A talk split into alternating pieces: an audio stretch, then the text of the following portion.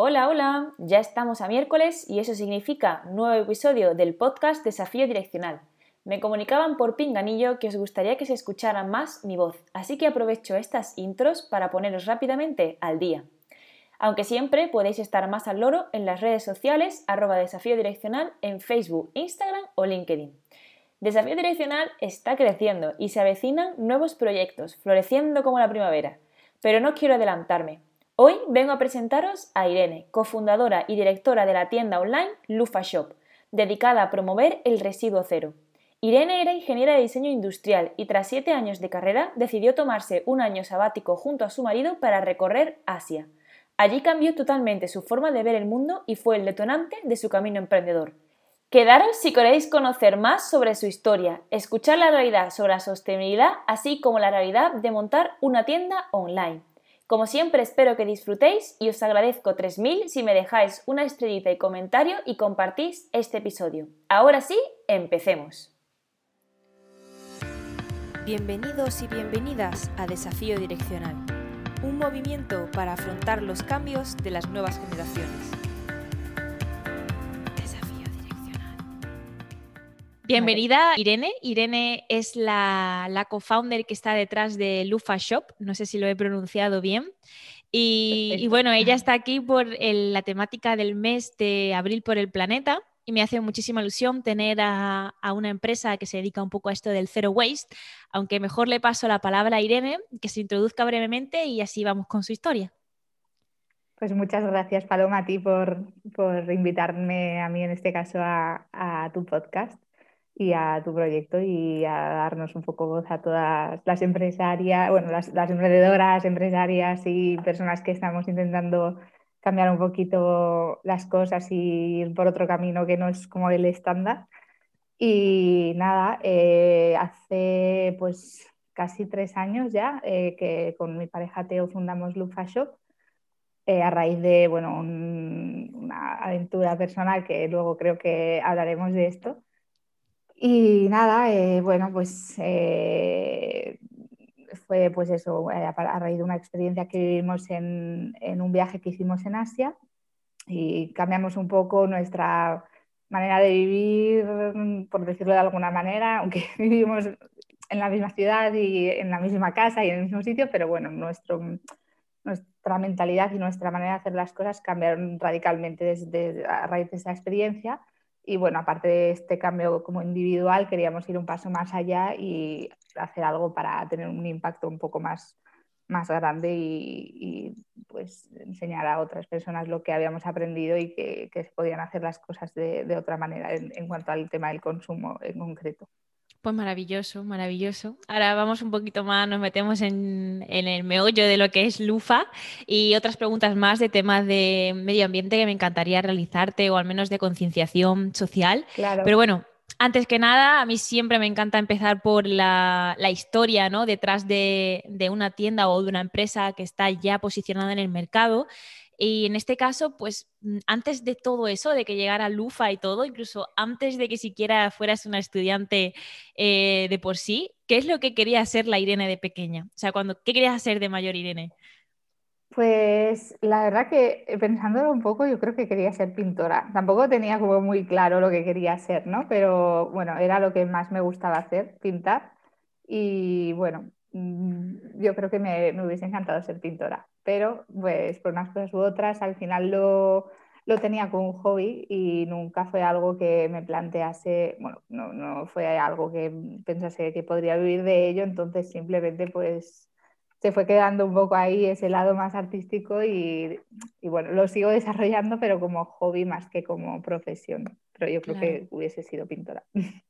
Bueno, y cuando fuiste creciendo un poquito más, ¿en qué se fue desarrollando esa ambición de pintora? Es decir, cuando ya esa Irene tenía, pues no sé, 16, 17, 18 años y tenía que decidir, pues en ese momento crítico en todo adolescente, que tiene que decidir su futuro en una carrera o en otro tipo de estudio superior, o quizás no, quizás tú te lanzaste a la aventura. Cuéntanos un poco qué pasó por entonces.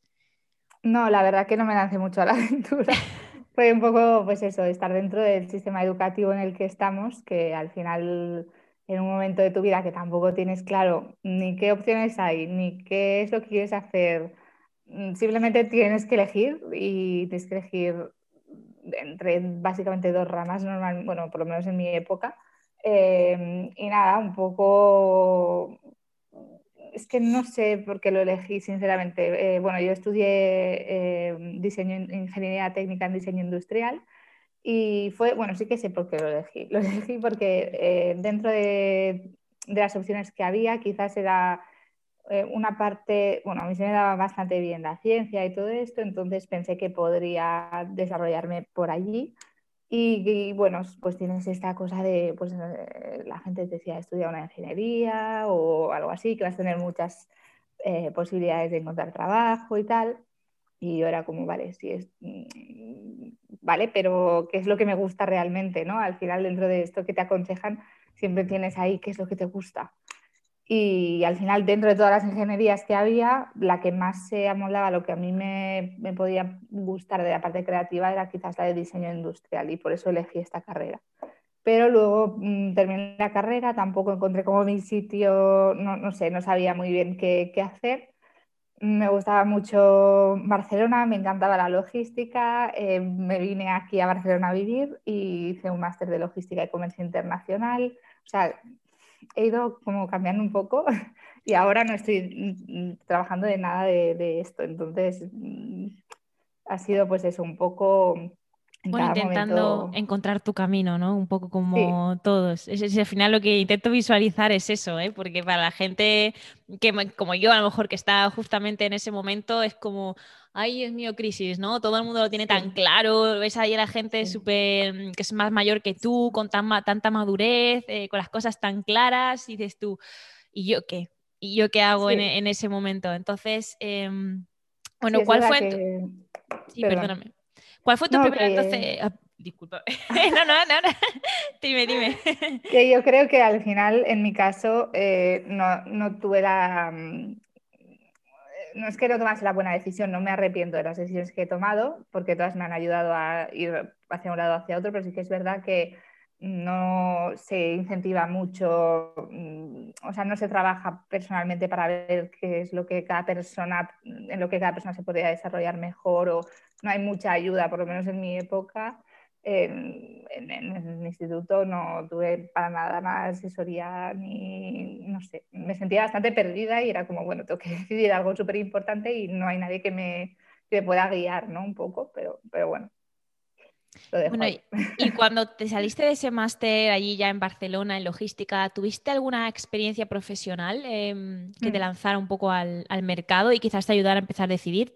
No sé si fue dentro de lo tuyo, si no, fue completamente diferente. Sí, eh, eh, bueno, eh, a raíz del máster hice prácticas en una empresa muy grande, que no voy a decir el nombre, pero estuve dos semanas sin decidirme porque no era para nada lo que... Sea, al final unas prácticas dices, bueno, no es tan, tan importante, pero es que me sentía tan inútil, por así decirlo, o sea, tan un número que, bueno, tenía que estar ahí simplemente y usaban a gente como de becarios para hacer trabajo papeleos y cosas así que dije, yo no quiero perder mi tiempo al final ni hacer perder tiempo a nadie, ni el dinero, ni nada. Entonces me fui y empecé a buscar por mi cuenta otras prácticas y encontré una startup que me encantó muchísimo porque era también un e-commerce eh, de, transporte. Perdón. Y, bueno, era un poco una empresa que quería, bueno, que quiere, que de hecho siguen, em, como revolucionar un poquito el, transporte marítimo internacional. Eh, darle, transparencia, darle agilidad. Y bueno, es, es un e-commerce tipo eDreams, Rumbo y tal, pero para transporte marítimo. Entonces me encantó y bueno, pues, pues apliqué para hacer las prácticas allí, empecé allí y estuve muy, estuve muy contenta, estuve casi siete años, creo. Ah, bueno. Sí, sí. Bastante, sí. Y bueno, pues nada, era eso, una startup, entonces yo fui creciendo con, con la startup y, y, estuvo muy bien como experiencia porque aprendí muchísimas cosas, estuve en, varios departamentos, al final pues en una startup pues tocas muchas cosas claro. y aprendes más rápido que en una empresa pues gigante que ya está como súper establecido lo que cada, cada uno hace. Ah, mm, antes de pasar a la siguiente pregunta, antes mm, me ha surgido la duda, en tu opinión, entonces, a la hora de desarrollarte, cuando quieres salir, mm, o sea, ¿qué, qué, prefieres? Una, ¿Como una entidad corporativa donde tengas claro lo que tienes que hacer o tu experiencia más de startup? Lo digo porque, no sé, quizás tiene sus ventajas y sus inconvenientes cada una de ellas, ¿no? Pero en tu opinión, hombre, imagino que te descarta por la startup, pero no sé si te planteaste que a lo mejor si hubieses encontrado otra corporativa más grande de tu, más, no sé, más afín a ti, quizás también te habría ido bien, no lo sé, ¿qué opinas? Puede ser, no lo sé. Yo creo que va más dependiendo de la personalidad de cada uno y lo que cada uno, cada una busque. Yo en mi caso mm, tengo claro que mm, prefiero muchísimo más la experiencia en la startup, por lo menos con la experiencia que yo he tenido y todo lo que he aprendido a raíz de estar allí, eh, que en una empresa grande. Pero también es que depende de la empresa. O sea, no sé, yo creo que está bien tener ambas experiencias y poder elegir, pero sin duda yo creo que me quedaría con una startup. Bueno, y hasta entonces, ¿Irene había tenido ocasión de, estar viajando, eh, de descubrir mundo o fue el primer viaje y ese aha moment fue la primera vez que, que hiciste un viaje internacional? Cuéntanos un poco ese momento. Sí, eh, bueno, yo había, a ver, mm, había viajado un poquito, pero tampoco, bueno, pues más de las vacaciones y cosas así cortitas. Y con la startup también viajé a varios países, pero bueno, pues eso, viajes muy cortos que al final de trabajo que tampoco tienes mucho más tiempo. Y, nada, eh, bueno, el tema que te decía también de que yo hubiese preferido la startup, al final en, mi caso lo que me pasó fue que me replanteé un poco qué es lo que quería hacer con mi vida si me veía en una oficina, eh, que ya había estado siete años en, esta oficina, en un proyecto bastante chulo y tal, pero trabajando al final día a día para algo que al final a mí no me acababa de llenar. Imagínate si hubiese estado en una empresa gigante haciendo un trabajo súper monótono, me hubiese pasado mucho antes, yo creo, pero bueno, fue a raíz un poco de esto que me replanteé, vale, ¿qué quiero hacer?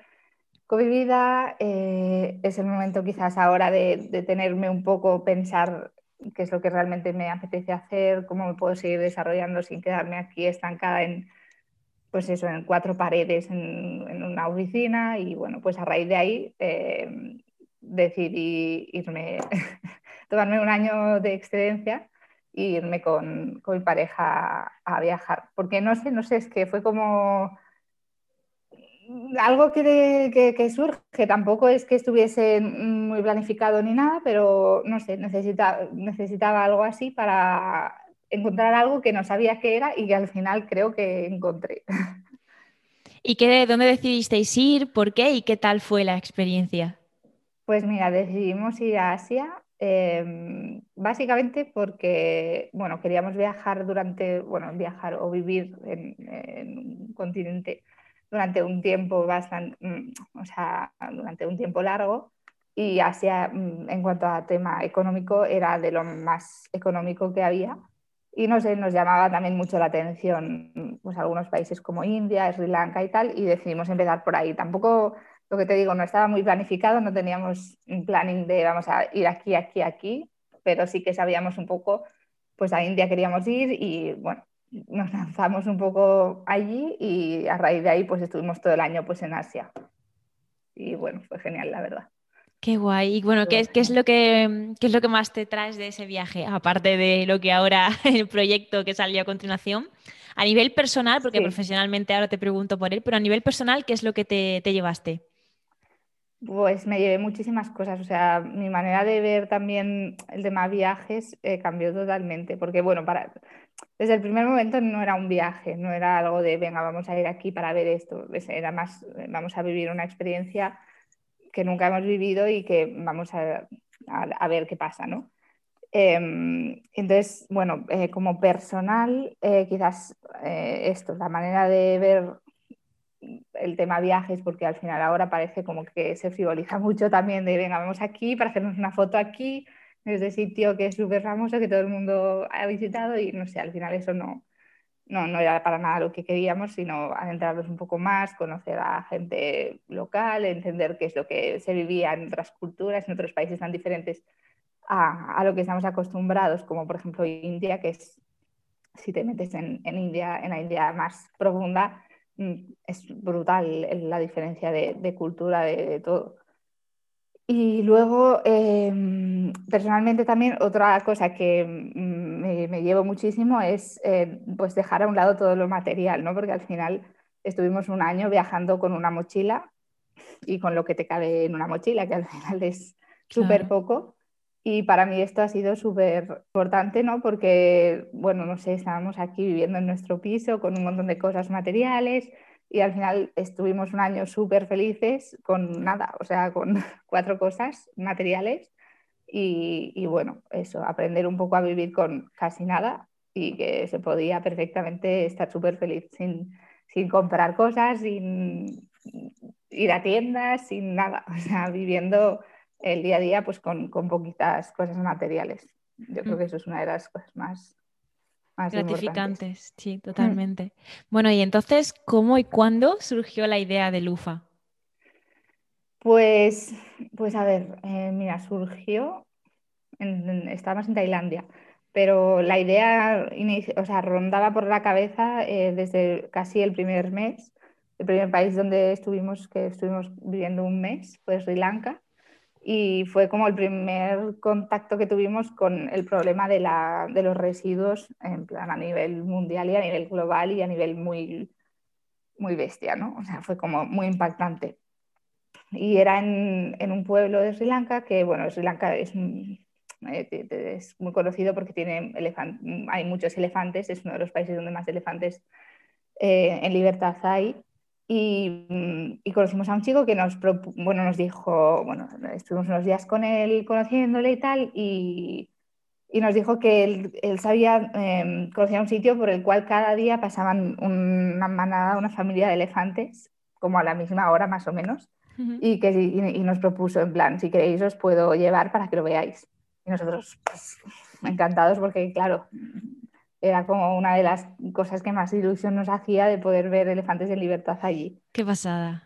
Sí, y pues cuál fue nuestra sorpresa que, nos, que fuimos con él y el sitio donde supuestamente pasaban los elefantes en libertad era un basurero eh, improvisado en medio de la naturaleza al, cual iban cada día porque iban a, rebuscar en la, en la basura para, para, comer los restos de comida que había tirado pues, la gente del, del pueblo y tal. Y entonces, eh, bueno, tenemos una foto en nuestra página, creo que en la página de contacto, que es esta foto que hicimos, que bueno, de este momento que nos impactó muchísimo, que eran pues eso, una, la manada de elefantes, cuando nos vimos acercarse y ir hasta allí, eh, se pusieron a comer mm, todo tipo de basura, porque al final buscan, o sea, se mm, iban allí por el olor de la comida, pero al final lo que se comían era plástico, basura, de todo y veías ahí a 15 elefantes comiendo porquería, bolsas de basura, o sea, de todo. Vacas también habían, habían pájaros, había de todo, pero bueno, no sé, era como una imagen súper que nos impactó muchísimo. Y al final lo que también nos impactó es que para esa persona que vivía allí eso era normal, ¿no? O sea, ya se había convertido en algo, pues sí, pasan por ahí cada día y es su rutina y ya está, y es normal. Y a raíz de ahí, pues eso, nos empezamos a preguntar, vale, bueno, lo primero fue qué hace esto aquí, ¿no? ¿Qué hace este basurero aquí porque no se gestiona mejor y tal? Y luego empezamos pues a, investigar un poquito, a comprender por qué eso estaba ahí, mm, bueno, a, informarnos un poco sobre, sobre todo esto. Y bueno, pues dimos con, con un poco la, la, clave la cuestión es que, bueno, al final en, en, estos países la gestión de la basura no tiene nada que ver con la que tenemos aquí, no tienen los, los mismos recursos que aquí y además eh, son países importadores de basura, o sea, bueno, importadores, son países a los que nosotros enviamos basura porque necesitamos deshacernos de ella de alguna manera y es la manera más fácil y la más barata al final. Entonces, pues descubrir todo eso nos hizo un poco replantearnos todo y, empezar a darle ahí al, coco. Run, Bueno, y, en, eso fue el principio. El inicio, claro. Y en una frase, ¿serías mm, capaz de describirme lo que es Lufa Shop? Pues Lufa es al final para nosotros un proyecto personal en el cual queremos compartir las cosas que a nosotros nos han servido para reducir nuestra basura en el día a día y ser más conscientes que necesitamos cambiar tanto de manera individual como colectiva y que podemos cambiar cosas en nuestro día a día para generar un impacto, primero para reducir el impacto negativo que, que estamos teniendo, que quizás no somos conscientes, y segundo, para, generar un impacto positivo, que es lo que se necesita, más que dejar de generar un impacto negativo, es generar un impacto positivo. Claro. Bueno, y así, ya que, o sea, yo imagino que hay muchos oyentes que espero que sepan lo que es el tema del cero, el residuo cero o el cero waste, pero me encantaría que, bueno, que tú con tus palabras nos describieras un poquito más en qué consiste este movimiento. Sí, pues eh, bueno, es un tema muy, es, o sea, es un tema muy extenso, pero para resumirlo de alguna manera, eh, quizás yo lo diría como eh, que se trata de un movimiento que intenta buscar o que es, un movimiento individual que, en el cual cada persona intenta reducir al máximo los residuos que generan su día a día. Y, también se, está muy relacionado con el tema de consumo consciente. O sea, no se trata solo de, los residuos, sino un poco entender qué es lo que hay detrás de lo que consumimos eh, cada día, el proceso de fabricación, o sea, todo lo que hay detrás del proceso de, desde que compramos una cosa, bueno, desde antes de que, se produce la materia eh, para producir un objeto que luego usamos, hasta qué pasa cuando ese objeto ya no lo vamos a usar nunca más y se convierte en residuo, ¿no? ¿Dónde va para ese residuo? ¿Qué impacto tiene ese residuo, tanto en el medio ambiente como en las personas y, y como en los animales, que para nosotros es, es también un tema súper súper importante. Bueno, y para una persona ¿no? que, le gustaría un poco iniciarse en un estilo de vida así, ¿no? porque de la noche a la mañana no creo que los cambios se vean, un poquito que, cuáles deberían ser esos primeros pasos. Sí, o sea, eh, esto es una cosa que eh, me gusta siempre decir que el residuo cero, el cero es, no existe, es simplemente un concepto, o sea, solo con vivir ya generamos residuos y esto va a ser así. Entonces, si te obsesionas con llegar al cero, vas a volverte primero loca o loco porque no, no es posible. Tenemos que estar conscientes también de las circunstancias en las que estamos, donde vivimos, cómo vivimos. Un poco cada para cada persona va a ser un camino diferente. Entonces sí que esto para mí es importante para no pensar, venga, de repente mi objetivo va a ser generar cero basura. Ya te digo que es imposible porque igual lo puedes llegar a conseguir de alguna manera, pero la basura la generamos Mm, aunque no la veamos directamente quizás en nuestra casa, que también la vemos, pero... Cinco, como, claro, como cinco pasos, ¿no? Los cinco primeros pasos para irnos metiendo. Primero de todo, eso, eh, informarse para mí es súper importante para, mm, para los cambios que vayamos a dar, los podamos mantener en el tiempo, quizás, porque al final, si no, igual es como una moda, ¿no? Puede ser como una moda pasajera de, ah, vale, si quiero empezar a generar menos residuos, pero si no tienes claro un poco por qué lo haces y, cuál es la motivación, creo que es más complicado de seguir, de mantener todo esto en el tiempo. Entonces, informarse del problema del plástico, del problema de los residuos, de cómo se gestionan los residuos en tu ciudad, todo esto, para tener información y poder tener claro pues, tu objetivo, ¿no? Sea cual.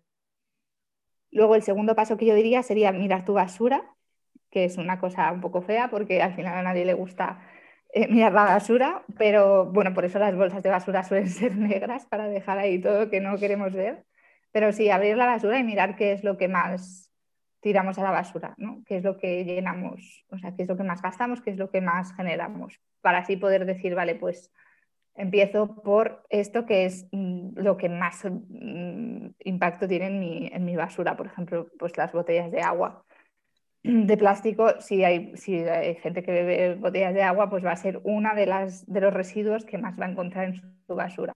Entonces eso, mirar tu basura, separar un poco por tipo de, de residuo y empezar por el que más genere o por el que más fácil te sea. Quizás mmm, generas un montón de botellas de agua y ahora mismo no, o sea, es como cómo deshacerte de este residuo, pero bueno, también eso, o, de lo que más tenés o lo que más sencillo te, resulte para empezar por algo. Y luego, pues nada, eso, em, eh, otro, el siguiente paso sería un poco reutilizar lo que ya tienes, porque al final el zero waste no se trata de comprar cosas nuevas todo el rato, ni mucho menos, al revés, es utilizar lo que ya tienes hasta que lo que tienes mm, termine el, el ciclo de vida, ¿no? Si es que termina. Si lo puedes reusar de infinito, pues, pues mucho mejor. Y, nada, eso, empezar, empezar por pequeñitos pasos y, ir sumando. Y bueno, pues no sé, eh, ir aprendiendo porque al final es un camino, no, no hay como... Para cada persona eso creo que es importante recalcar que es diferente y que no hay nada perfecto mm, y aspirar a la perfección es un error porque al final vas a dejarlo. Claro. Mm. Totalmente. Al final los hábitos empiezan poquito a poco, ¿no? Si quieres cambiar algo radicalmente es como que insostenible, ¿no? Bueno, para algunas personas igual funciona, pero mm. creo que para las que menos. O sea, creo que es más eficaz empezar poco a poco y, ir viendo los resultados, ¿no? También irse dando cuenta de todo lo que has ido consiguiendo poco a poco, porque si no, siempre, si solo piensas en lo que todavía te queda, pues también puede ser un poco agobio. Bueno, y vosotros desde vuestro punto de vista, ¿no? Que imagino que también tendréis pues, vuestros estudios, ¿no? Cuando estudiaste la viabilidad del proyecto y todo. Em, ¿Creéis que se están.? Es una pregunta un poco abierta y ambigua, pero bueno, te dejo la opinión abierta a ver qué tal te parece. Es que si creéis que se están notando un poco los cambios en la sociedad y algún día llegaremos a ser un planeta sostenible o nos lo cargaremos antes. ¿Qué opinas tú un poquito ante eso? No lo sé, la verdad. A veces soy optimista, a veces pesimista. También depende un poco de con quién te rodees, ¿no? Porque al final muchas veces estamos rodeados de gente que tiene como la misma visión de las cosas y parece que todo va perfecto y va súper encaminado, pero luego te sales un poco de la burbuja y vuelves a la realidad y ves que todo va súper lento. No lo sé, o sea, sinceramente creo que creo que el cambio individual es súper importante, por eso mm, lo promovemos, ¿no? pero que al final si no hay un cambio a nivel colectivo, a nivel empresas mm, urgente, es que vamos muy tarde. Entonces, mm, a mí me gustaría que fuese todo mucho más rápido, pero es verdad que pues, todo requiere su tiempo y parece que no es tan sencillo, aunque bueno, no sé, eh, a mí lo que más miedo me da pues son un poco los intereses económicos que hay para que las cosas no cambien, o sea, y, bueno, y, entender cómo podemos eh, como sociedad cambiar esto y agilizarlo es, es para mí lo más complicado y el mayor reto, pero bueno, Claro, y no solamente. Pues eso es lo mejor, eso es lo mejor, ser positivo. Pero es que muchas veces también no, está todo solo, yo creo que en, nosotros, ¿no? De que nosotros, por ejemplo, somos un país desarrollado, tenemos, mm. eh, tenemos la capacidad de tener esa información y sobre nosotros queda la, posibilidad de decidir si tomar ese camino o no. Pero como tú decías, por ejemplo, en los países estos como India, quizás ellos lo veían, lo veían normal, ¿no? Que ese elefante estuviera de esa manera y a lo mejor llegar a ese tipo de países, pues sí que al final el cambio tardará un poquito más. Pero bueno. Sí, lo que pasa que para, o sea, lo que yo veo es que al final en, nosotros hemos sido los el detonante de que eso allí se, vea como algo normal. Porque al final ellos mm, hacen lo que pueden con los recursos que tienen, pero nosotros somos los que conscientemente estamos mandando nuestra basura, nuestra mierda allí, sabiendo que no son capaces de gestionarla y sabiendo que nos, estamos lavando las manos porque es basura que hemos generado nosotros. Y además que estamos explotándoles porque la mayoría de los plásticos y de todos estos productos se fabrican en estos países. Los compramos allí porque son mucho más baratos. Entonces, al final, nosotros tenemos mucha, mucha más responsabilidad que ellos y al final parece como que ellos son los que, los están, lo, que los están, lo que lo están haciendo, los que lo están haciendo peor. Entonces esto, esto cambió también mucho, o sea, nuestra percepción de esto fue, eh, nos dimos cuenta de esto cuando, cuando empezamos a investigar un poco, porque al principio fue como, jolín, qué mal lo gestionan aquí, ¿no? Y al final fue como, no, es que no somos nosotros. claro. Sí. Bueno, y, ahí ya, o sea, ya estaba aquí tema el tema del LUFA. O sea, o sea, tú estabas, estabais en, digamos, en como un año sabático, ¿no? En vuestra vida, y entonces llegasteis y, decidisteis tomar ese camino emprendedor. Eh, ¿cómo, o sea, ¿cómo pasa uno, digamos, ese, ese cambio de chip? Enfrentarte ahora a montar una tienda online, eh, tener que formarte en todo eso, o sea, dentro de todo eso, ¿cuál fue el mayor desafío? Pues bueno, en, realidad empezamos a trabajar en ello mientras estábamos en el viaje. No fue algo que hiciésemos solo al llegar, pero ya desde, creo que a los cinco meses ya empezamos a montar el proyecto.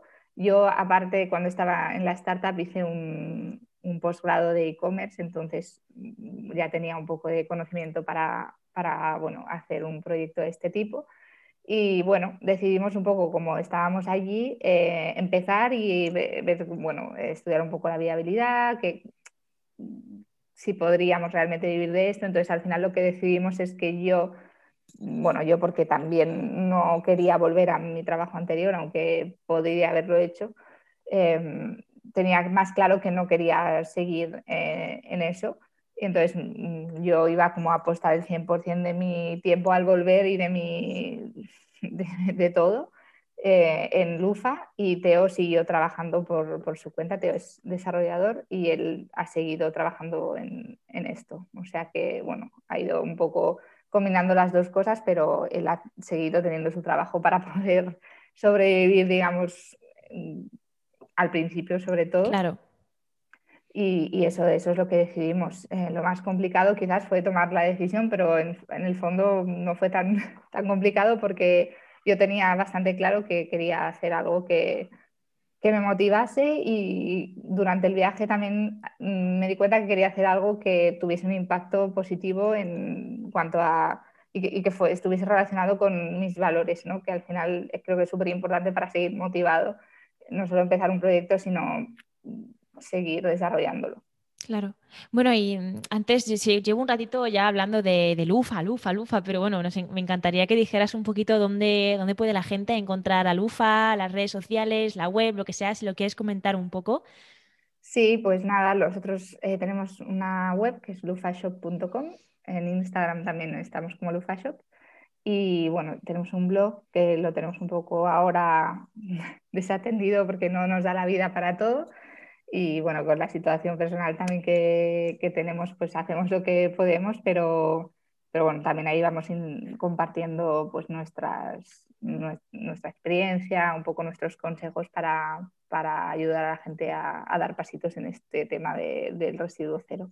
Pues nada, la pregunta de antes que retomábamos de consejos para iniciarse en ese estilo de vida, todo el mundo al blog de Lufa a intentar coger ahí info. Sí, al final somos nosotros los que estamos detrás de todas, de todo, de las redes sociales, del blog de la tienda y tal. Entonces, bueno, cualquier sugerencia, comentario, cualquier pregunta, siempre estamos abiertos para intentar ayudar a, todo el mundo. Bueno, ¿y tenéis algún producto estrella que se venda más de lo normal o todo este con el tema de la pandemia? Mm, bueno, primero el producto, producto estrella, si tenéis algún producto estrella y ahora te pregunto por la pandemia.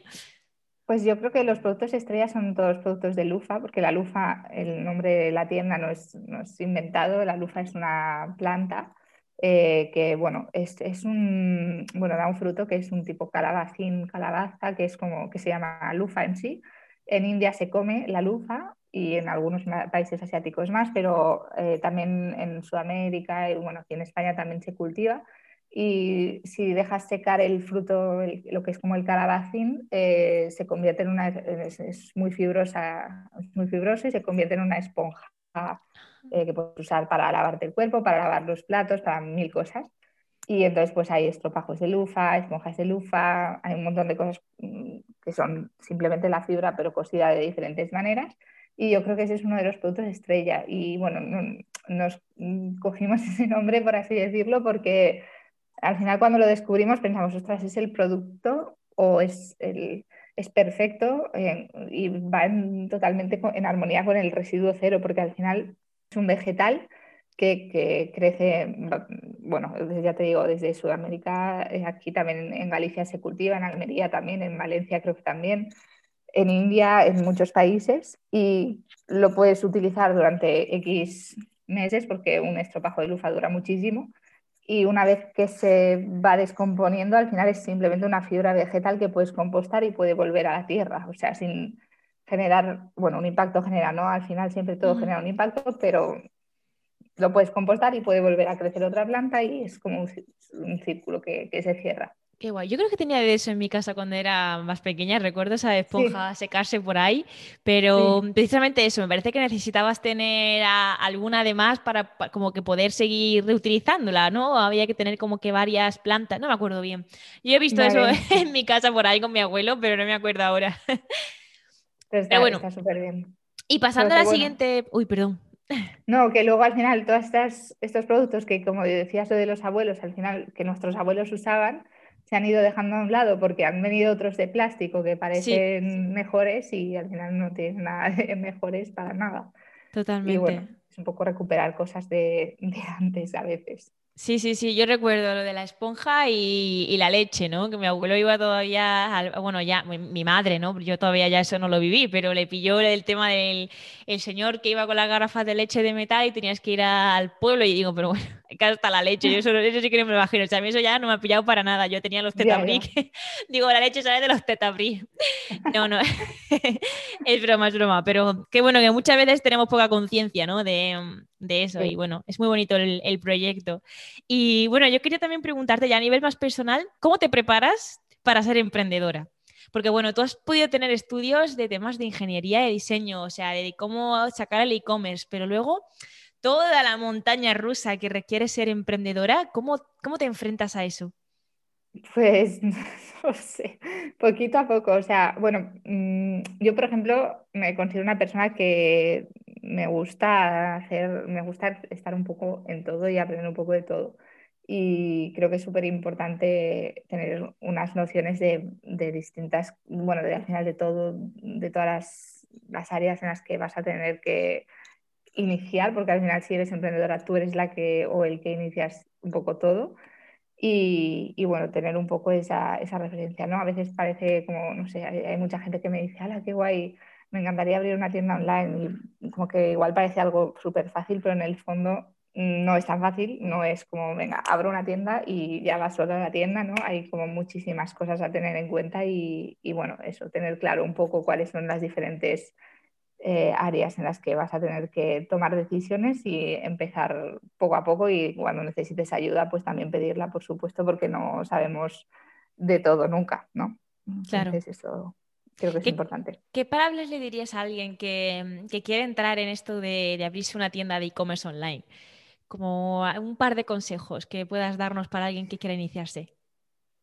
No lo sé, la verdad que tengo mi amor-odio también por, por todas estas cosas, ¿no? Porque al final siempre lo digo que no, tengo una tienda tenemos una tienda online, pero no es el objetivo final el vender productos, sino más eh, dar a conocer este, este tipo de manera de vivir y de consumir, que al final el consumo siempre va a estar en nuestra vida de una manera u otra porque necesitamos cosas para vivir, pero es más importante para mí el modelo de consumo que una tienda, por ejemplo, vender productos. Entonces, bueno, no sé, como consejo, analizar bien el mercado, ver si realmente se necesita una tienda como la que tienen pensado abrir, porque si realmente el mercado está ya muy machacado, es muy complicado eh, poder tener éxito o poder seguir, sobrevivir ya ni tener éxito. O sea, no es tan fácil como parece.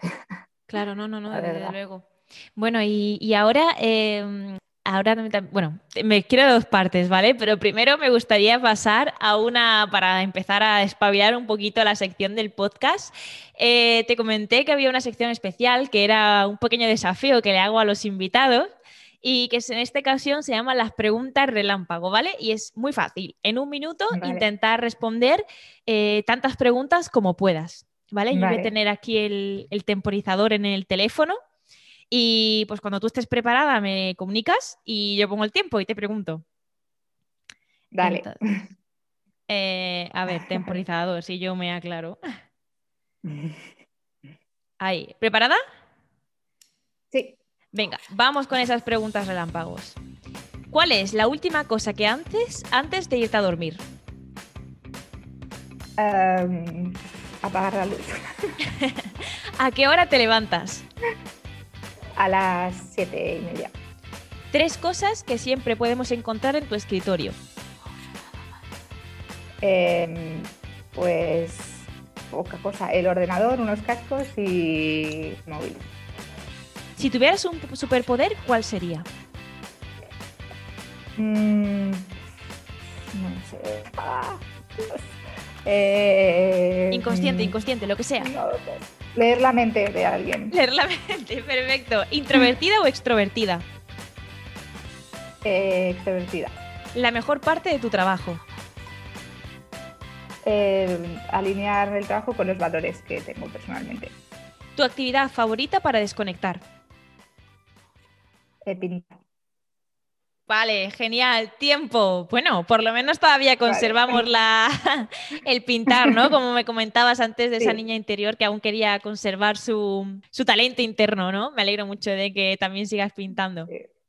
Y bueno, sí, la verdad que lo tenía muy olvidado, pero a raíz del el cambio este que, tomamos, pues no sé, lo he retomado y creo que es súper importante, aunque no te dediques profesionalmente a, algo que te apasiona, pero tomar tiempo para hacer este tipo de desarrollo personal y creativo y todo esto está súper, súper bien. No olvidarlo ni dejarlo ahí por pereza. Bueno, y ya para Irene, no te quiero robar más tiempo. Las dos últimas preguntas que me gustaría hacerte. La primera es em, si estás orgullosa de tu proyecto y has encontrado el camino que esa Irene antes estaba un poco perdida que me comentabas y ahora como que tienes más claro eh, ese camino.